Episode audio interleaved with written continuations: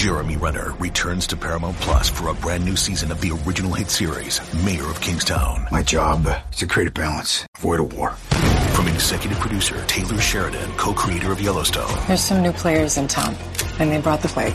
and Antoine Fuqua, director of Training Day. I know it's always been a war zone, Mike, but this is next level. The mayor is back in business. Are you warning me? You're going to find out.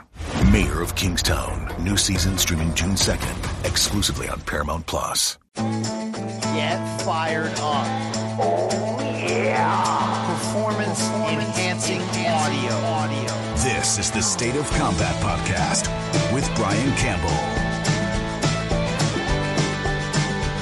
Oh, yeah. Fight Island in the books, and the SOC is here to give you what you want. It's instant analysis time from the hotel room of all places, deep in the morning after 3 a.m. Eastern time. No idea what time it is right now in Abu Dhabi, but UFC 251 in the books.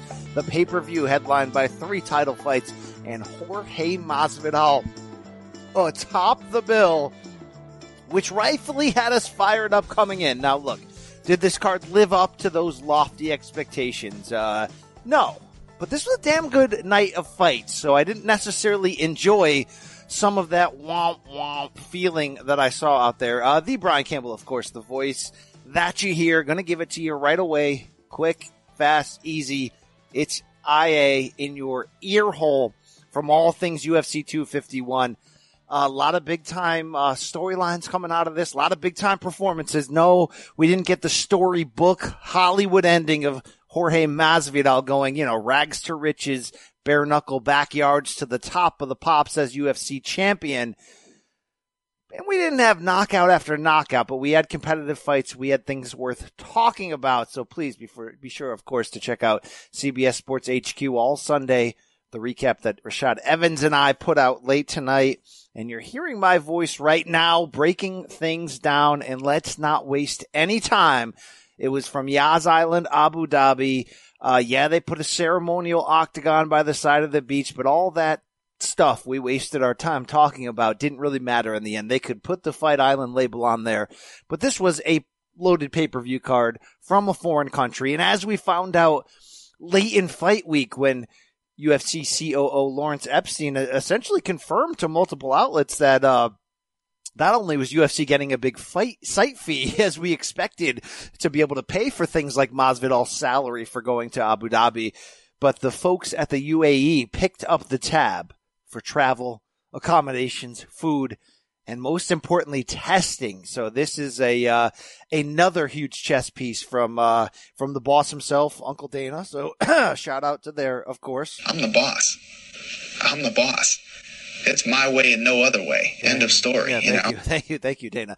And uh, it was uh, Dana who told who told media members this week, by the way, that he's going to buy a house in Abu Dhabi soon uh, because more business to come, and it would make a ton of sense during this quarantine when you can't get the live gate to find that rich foreign suitor. The UFC did, but let's get into the action that mattered. Your welterweight title bout, six days notice. Jorge Masvidal replacing Gilbert Burns against defending champion Kamaru Usman. Uh, look, one of the big things we said this week coming in, if you can guarantee me that you can see the future and Kamaru Usman is going to wrestle, I'm going to say, look, he's going to win the fight. All right. You know, put your bets in that category. He's too good of a wrestler. And there's all those questions coming in against Jorge Masvidal. And yes, I said if there is a fighter wired for it not to matter, all of this chaos who could operate within that, it is Masvidal. And I stand by that.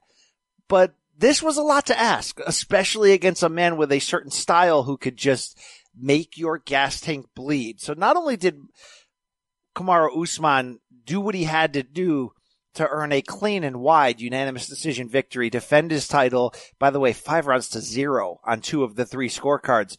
You've got to give Kamaru a ton of credit for really the overall evolution that he showed.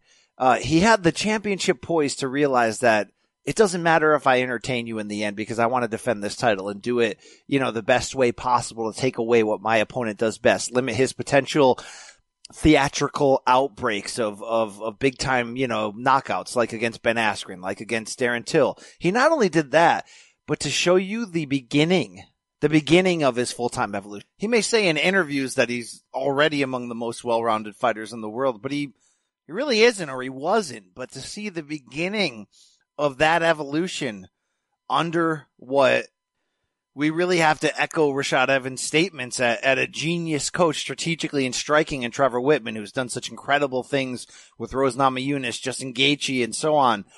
Uh, we saw just the flashes uh, in a short camp, you know, of, of what Kamaru Usman can be when he adds the ability to switch stances, the ability to do some more creative strikes and just straight ahead with the one-two punches. He showed me a lot in this fight. You know, it was the poise. It really was the poise. I mean, let's be honest. Who wanted him to win this fight? Nobody, right? It was like the Usman family, Coach Wittman, um, Rashad Evans and nobody else. It was the romantic hotshot story for Jorge to slide in and do something theatrical and ridiculous that he didn't get the chance to do. And Usman avoided getting in the reckless exchanges, yet made sure he earned his respect at the same time. And then when it mattered, right, in the championship rounds, he just did what he does best. He just completely pulls on that gas tank. But to get there, he had to do a lot of things. Let's not forget early in that third round, Usman had stuffed seven of eight takedowns. And I think if you go back to that first round, that's where, uh, I'm sorry, Masvidal had stuffed those takedowns. You go back to that first round, that's where Usman won the fight. He didn't win the round on my scorecard. In fact, you know, I, only one of the three judges in the end gave round one to Jorge, but we knew that's where he would be the most dangerous and that's where he had the most success. He said he was going to come with that fast forward style and he was explosive and quick in the first 30 seconds. And he had a pretty good round, did Masvidal of landing shots, uh, testing Usman's chin, but also testing would he take the bait?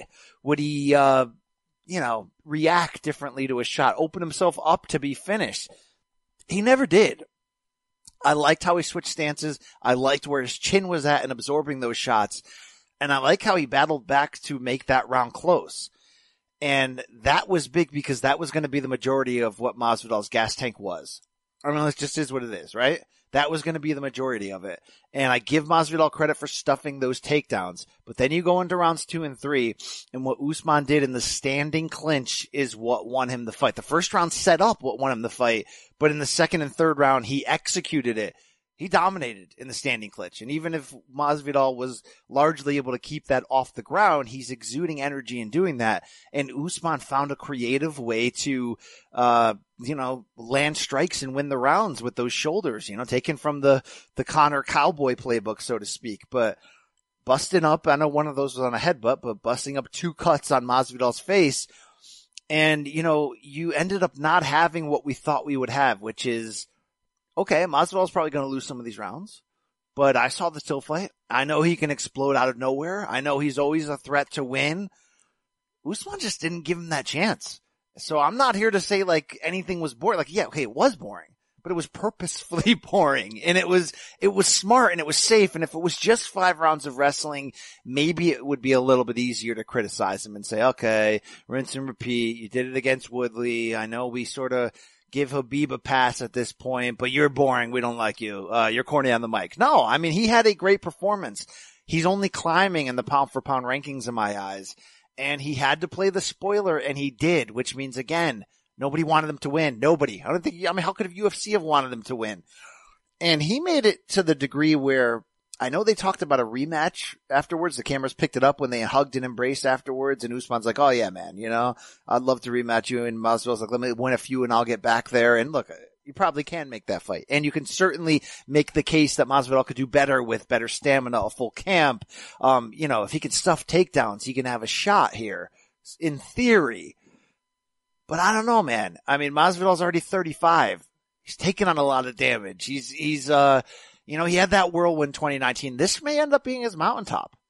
I'm not saying he's never going to win a big fight again, but I don't think he's ever going to get past this opportunity. And I'm happy he took it now. I don't think you can say anything negative about Masvidal taking this chance now. I mean, maybe you could say, okay, you should have took less money when you were first offered it and taking your shot at the title. And if you won the title, you'd be in the driver's seat. Well, he got himself in the driver's seat anyway he's the story this week. I mean, the, this pay per view, you know, you hear Dana say, and he says a, he says that a lot lately, but he says, look, this is, you know, I've never seen numbers on a non Conor fight do this, and I saw it across the board from casual fans, boxing fans, whatever. Like they've adopted Jorge Masvidal. I just don't know if he ever gets past this. I don't know if he ever gets above and beyond this. So, you know, he can win some fights and, and you would make the rematch because you got a built-in storyline. And obviously if you're Kamaru, you want somebody that you feel like you just beat easily that's going to bring a lot of eyeballs or you want to fight him again, of course. But I don't know what Masvidal's future is going to be. Um, I don't want to put too much on the loss because, you know, it was, it was compromised by some things, but again, at 35 to go this hard and long, I kind of see him more as a celebrity fighter. He wouldn't need a ton of wins at welterweight to get back at the title shot. He probably will end up getting a second title shot, but I see him more fighting a Diaz and a McGregor than I do necessarily, uh, let me get on the next available guy and let me give rip off three, four wins and like, no, I don't, I don't think he's that guy. And I thought he had a chance to, to kind of be that guy. He had a chance to be both. He had a chance to bring in that BMF title and bring in the street cred and bring in the, I'm the modern day Diaz brother. Only I'm unique and I'm doing my own thing and also win the championship. I mean, if he would have won here and called out Conor McGregor, I mean, do you have any idea how huge that fight would have been when you add the, I mean, it'll be huge no matter what. And they, you can argue they should do that next, to be honest with you. Um, you, you can do it at any time because they're probably your two biggest brands, Conor McGregor and, and Jorge Masvidal right now. And it's probably a two million plus pay per view. It just might be. It really might. But you can't argue that by taking a chance. Masvidal damaged his brand a little bit here. Okay. Not to say damage, but diminish the light on it because, um, he had a bit of that McGregor magic going. And when he wasn't able to summon any of that, I mean, I know in the final seconds he did, it was spinny shit time, but you know, it, it was no like, oh my God, outside of that first round, there was no oh my God moments, right? There was like one punch or, or nothing. So he lost a bit of the idea that there's magic there, that there's momentum, that there's whatever. He also ran into a tough guy, but I, am I think he can get this title fight again, but I just don't know which direction he's going. He could have had it all. He doubled down on himself. He took a chance. I'm proud of him for doing that and he got paid doing it and he deserves all that. I just think he's more because of his brand strength. Let's just match him in fights that don't make sense necessarily for the division or the title, you know, cause he wants to get paydays. Then let's, uh, get him back in line and you got to beat these guys. But look, Kamaru doubled down to me on his pound for pound value on who he is. Uh, you know, Anik teed him up as, you know, now talking to one of the greatest welterweight champions of all time. At first you hear that and you're like, whoa, slow your roll. But you do look at his win streak right now, the dominance of his win streak. Um, you know, he's not George St. Pierre. I don't think he's Tyron Woodley, but although he beat Woodley, you know, soundly, I'm saying in terms of what he accomplished with those title defenses and the names he beat. But this is a pretty damn impressive start to whitewash Woodley that way, to have a fight of the year, blood and guts against Colby and knock him out, to have this win right here. Um, you know, this division's got some names. It's not as deep as lightweight, featherweight, bantamweight, but uh, you can't favor anybody over Kamaru right now when he can do all of this. And I think there was one thing that Jorge was hoping for, and he brought up the, you know, he's got 17 personalities. He brought that up a lot. I think he's just saying like he thought Kamaru was weak minded. And I think some people, even with the toughness Kamaru showed against Colby, still had that feeling. Like, okay, if he's the, if he's the, uh, the front runner in a fight and he's getting off with his wrestling, okay, you can't beat him. But what if he gets in a war? You know, I mean, you can discount the win over Colby by just saying, look, Colby's not you know, the same striker that he is a wrestler. There's ways you can discount anything. That was a great win. And tonight was another great win. And he's packing great wins together. And I think tonight was more about the intangibles and his potential growth. He's already in his early thirties, but he's still learning and still growing. I mean, there was a calm in that corner with coach, uh, Wittman that I just didn't see that with Kamaru before. And, you know, we get Kamaru confident on the mic sometimes. Sometimes we get emotional Kamaru, and that's where Masvidal's coming up with that personality thing, where sometimes he acts a little bit too hard on the mic, but I think he's just figuring out now. Like, I don't have to yell and bark anymore that you guys don't respect me. I'm showing you in the cage, so now I can act like that cool guy because I am that guy. He's one of the best fighters in the world. Deal with it. You know, like I'm not going to say anything negative about it. He fought his ass off tonight. And uh, do I believe Masvidal could do better with a full camp? Of course.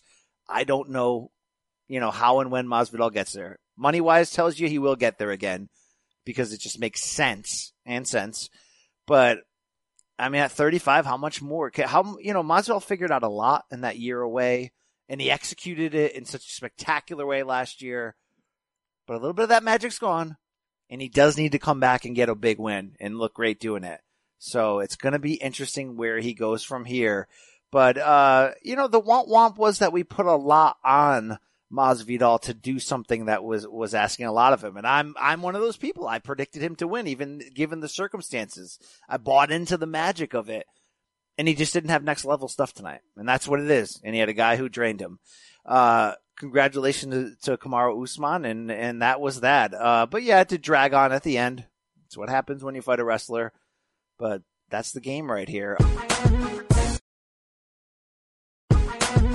Uh, in your co-main event, though, I really enjoyed this fight. The first fight was a chess match, high level, uh, technique, fa- uh, adjustments, all that. And Alexander Volkanovski and Max Holloway did us the justice a second time here.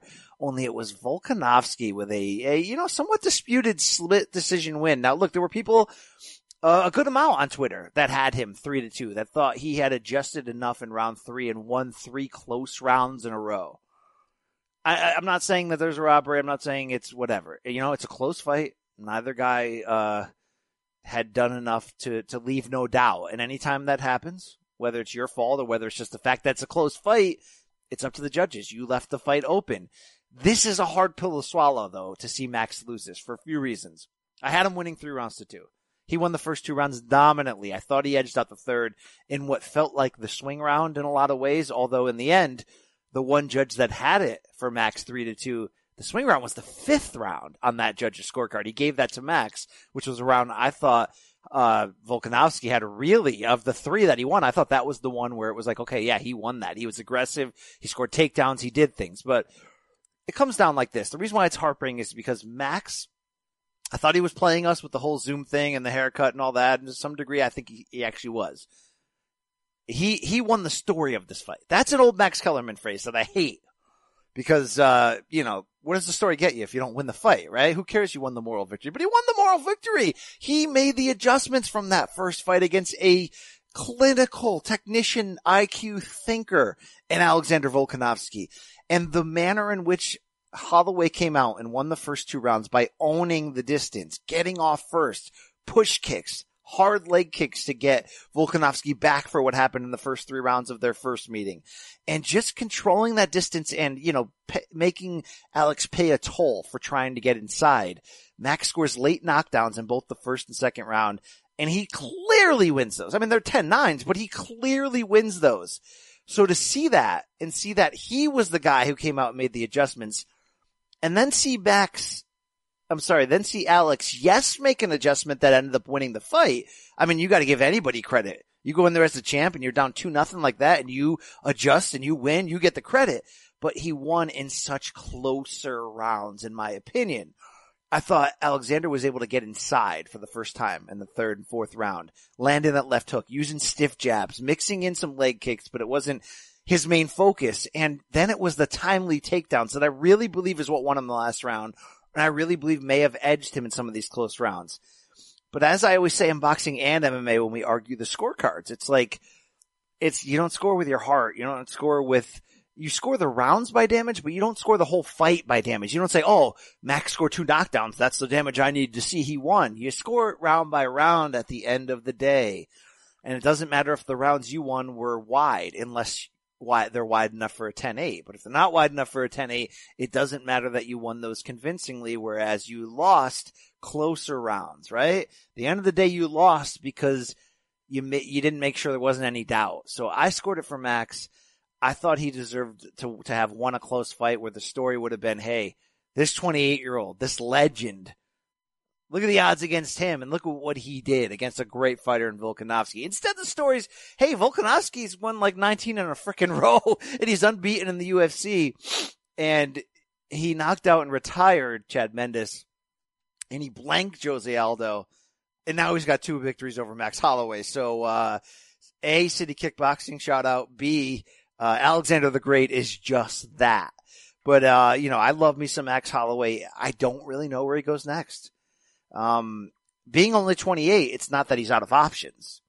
It's just that when you've lost twice to the champ at the moment, and you're in a deep division, and this division's got freaking names: Ige, Kattar, uh, Korean, Korean Bash brother. Uh, you know who I'm talking about. And I mean, you got Brian Ortega, you got Yair, you got you got names. It's going to take a while for Max to come back around, where UFC would want to go out of their way to make a trilogy fight when a guy lost two fights. It just doesn't make a lot of sense unless there's like heavy, heavy controversy in one of the two fights. So does Max go to lightweight, where I think you can argue from the Poirier fight, even though he fought tremendously to make that such a great five round fight, but didn't have the power, I thought, to have a legitimate impact. If he committed wholeheartedly to 155 and changed his body, could that change things? Yeah. But I don't think he's going to have that same, those same levels of advantages with his length and the speed and the combinations that he, that he could. I mean, you know, the speed, yes, but in terms of having an impact with the punches, I don't think he has that at 155, and that's a deep historic pool of killers at the moment. So what do you do if you're Max? I don't know. I mean, you probably go back to the drawing board because Max doesn't dwell on losses. He doesn't get down on himself. You probably just go, I'm going to face the next best guy. You know, let me go rematch Ortega. Let me, let me fight who, you know, I mean, Zabit's in that mix as well. How could I forget Zabit? He may be the best of that group for all we know. Um, it's wild. It's crazy. It's a hard pill to swallow for Max and nobody, outside of Conor McGregor takes losses better than Max Holloway and learns from them and adapts and grows as he did tonight. But I don't know exactly where he goes from here. And there's got to be that extra level heartbreak of knowing I figured the guy out, you know? I won the bullshit story of the fight. You know, it doesn't, it doesn't win me the fight, but, uh, I in some ways was the better man tonight. You know, some ways, but you know, you also got your nose bloodied late and Volkanovski effing got inside on you, Joe Goosen. So at the end of the day, you lost the fight. This is a tough game. But shout out to Max Holloway and a great performance. Shout out to Alexander Volkanovski. And the third of your title bouts, oh boy, Petr Yan, Piotr Yan, Piote, Pete, Big Pete. He's the real deal, folks, as advertised. He sent uh, Jose Aldo ultimately to hell, but he had to walk through the fire to get there. Uh, this is a grown man performance. I loved it. I love that Jose Aldo looked like the Jose of old early with the leg kicks. He wasn't just being the old headhunter. He was trying to work a game plan. And there were moments in rounds one and threes, particularly where you know, he turned it at times into a chess match. So with other times he just took the lead with the harder strikes and you're like, okay, Peter Yan. And then Peter Yan gets hurt late in round three, backed up against the fence and you're like, okay, now we're going to really see. And we saw everything Petr Yan had, Piotr. And you know what he had? He had, he had it all. He's your bantamweight champion in a loaded division. And I know Henry Cejudo, the messenger, delivered that corny message on Twitter afterwards. And it's not that I don't want to see Yan uh, Cejudo. And by the way, Dana afterwards did not, did not commit to Aljamain Sterling getting the next title fight. But in my opinion, even though Yan Cejudo, I mean, you can sell it tomorrow. It's a hellacious potential. I need to see that fight. I don't want to take that fight away from Aljo for having to wait through his injury, come back around, fight Corey Sandhagen of all people, not even for a vacant belt and submit him savagely in the first round. Give me the Yan fight now. Give me the Yan fight now to find out who the who the, you're going to build this division around for the future because we all know Cejudo's coming back in some form, but we don't know how long forever. But obviously, if this division goes, this decision goes to Dana, he's going to look at business. He's going to look at trying to get Cejudo back in line. You know, here you can win the, your title against a rising star. Uh, you know, let's keep you around here more. You know, let's put something in the deal that says you can't give up the belt next. It's going to be interesting where this goes, how the, uh, how the negotiations do that. But let's not forget one thing. When Henry Cejudo walked away, he walked away from an empty arena fight in the U.S., right? Where there were no live gates, where he probably wasn't going to make any big time money for a while. now we have Fight Island. Now we have, which really means you can call Fight Island. What it really means is now we have an arena in Abu Dhabi and we have large site fee and we have, uh, you know, somebody who's paying for everything. So maybe that is what ultimately brings back Cejudo. But how great is this division right now? With the young rising names we're talking about, with the established guys like Cejudo. Then you got TJ Dillashaw eventually coming back. You got Garbrandt coming off a big win. You got some old names that we love, Frankie Edgar, uh, Mr. Faber lingering, Dominick Cruz. I mean, I could not be more excited to see where this plays out. Uh, Yan is all killer and no filler. There ain't no holes in that game. So it's going to be great to see where we go from here. Um, maybe the best fight on the card that excited my fandom. I love me some Rose Namajunas, and she had crazy questions coming in. This rematch, uh, I gotta admit something. Sometimes we just miss things as people.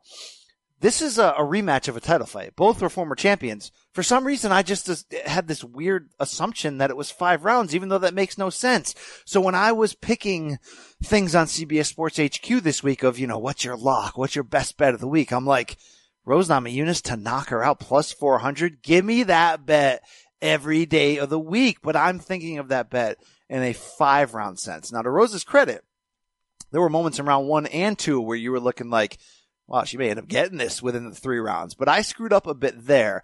Even though I backed Rose and even though I backed Rose as did Vegas, knowing there were legit questions, right? From the dropped on her head last time against Andrade to the I'm almost going to retire. And by the way, thank you, Rose, for an incredible interview on, on the pod this week. Hopefully you all check that out. Um, you know, she rediscovered her faith and that helped her rediscover the passion for the game. And I respected all that coming in.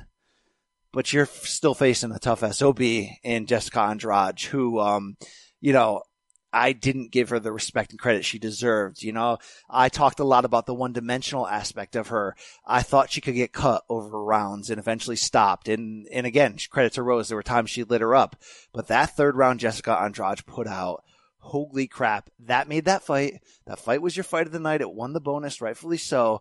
A great fight, but Andrade poured it on in round three and we had to find out if Rose still has it. And she does and it was great to see. It was inspiring to see.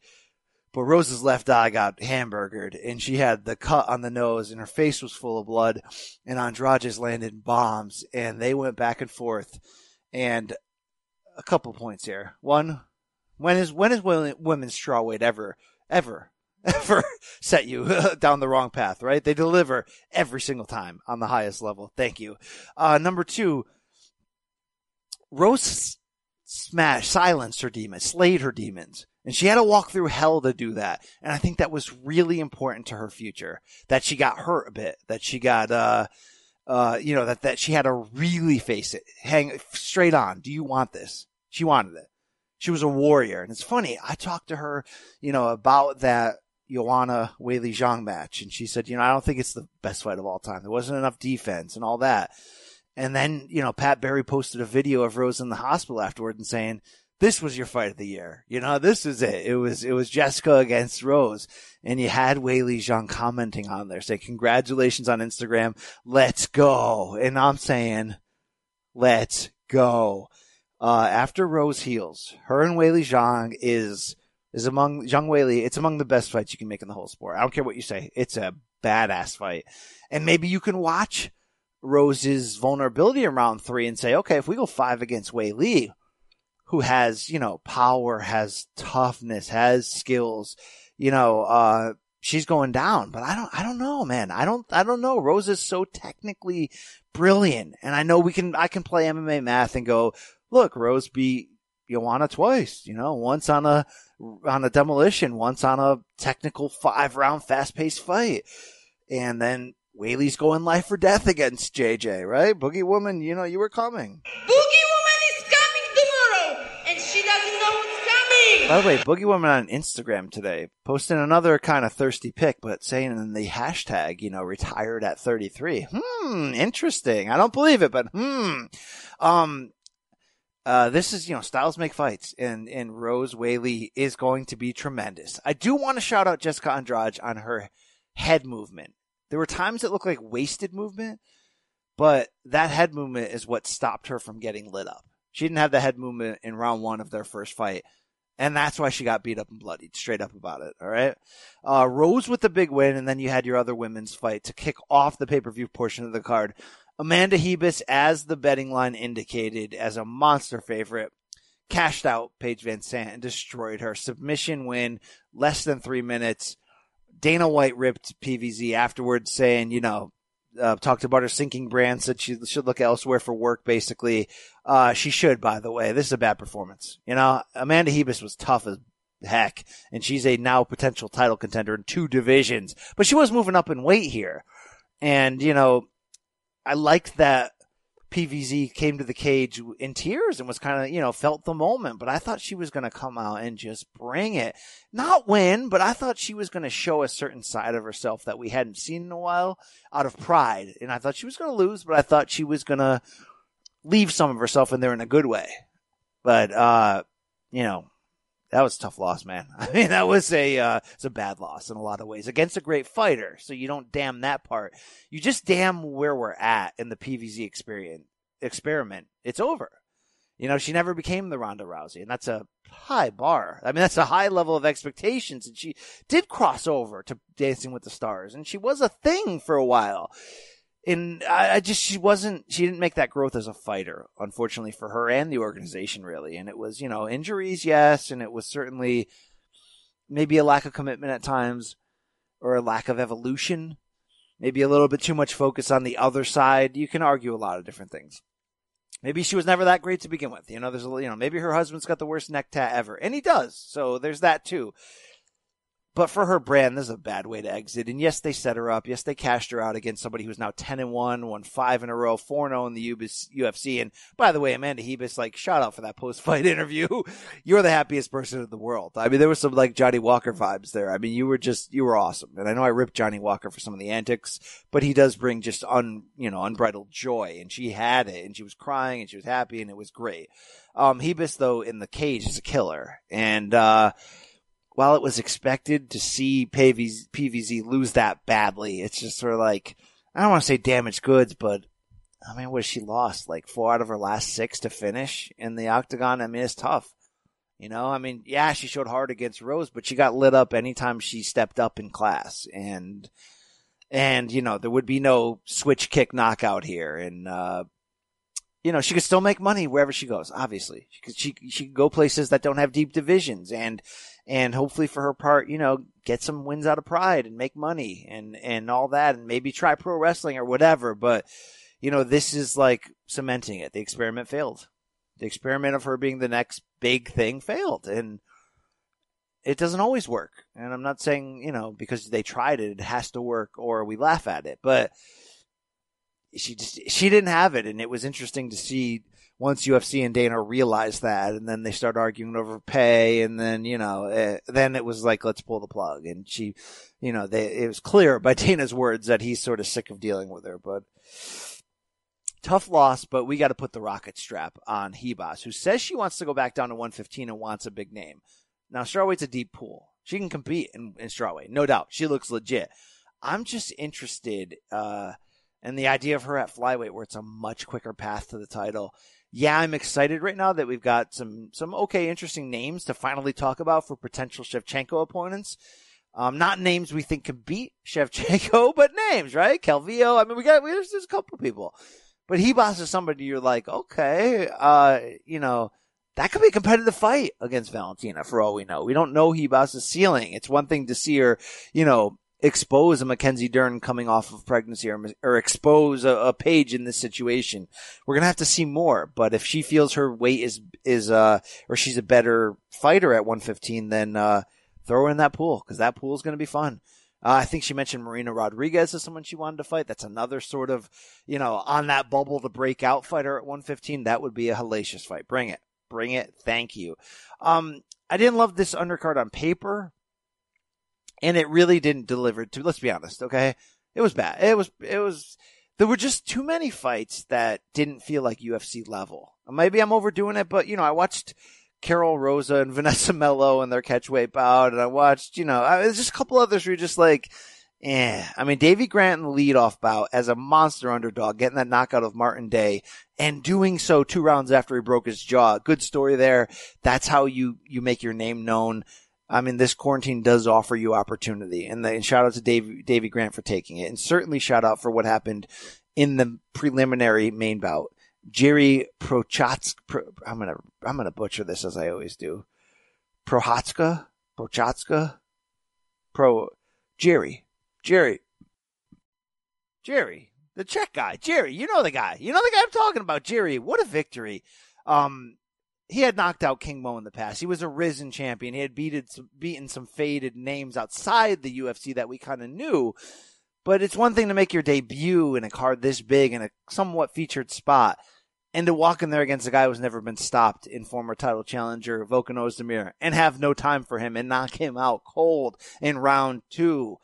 Uh, wow. I mean, Jiri had been doing, you know, the, uh, the weird kung fu stuff early in this fight, doing, doing the weird, uh, doing, doing the, he was weird and he bounced back. And after this fight got a little heated in round two, and this is a statement you know, this is the only name you need. You you send Volkan Ozdemir to hell. I mean, you you were going to take notice of you. So that's a big win right there. And that was a uh, know me now situation right there for a guy with power, who guy who's aggressive, a guy who's a little wacky in there. Fun fight to watch, absolutely. Uh, the rest of the card, I don't really think it offered me much.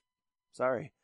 It was it was fairly subpar. So uh, it is what it is right there. But UFC coming back strong. Of course, is the first of four fights cards on Fight Island over the next 14 days. And look, Wednesday night's one with that featherweight main event. Calvin Kattar and Dan Ige gonna have a chat with Dan Ige on this Tuesday's State of Combat MMA pod. You're not going to want to miss. Great guy, by the way. Good story there.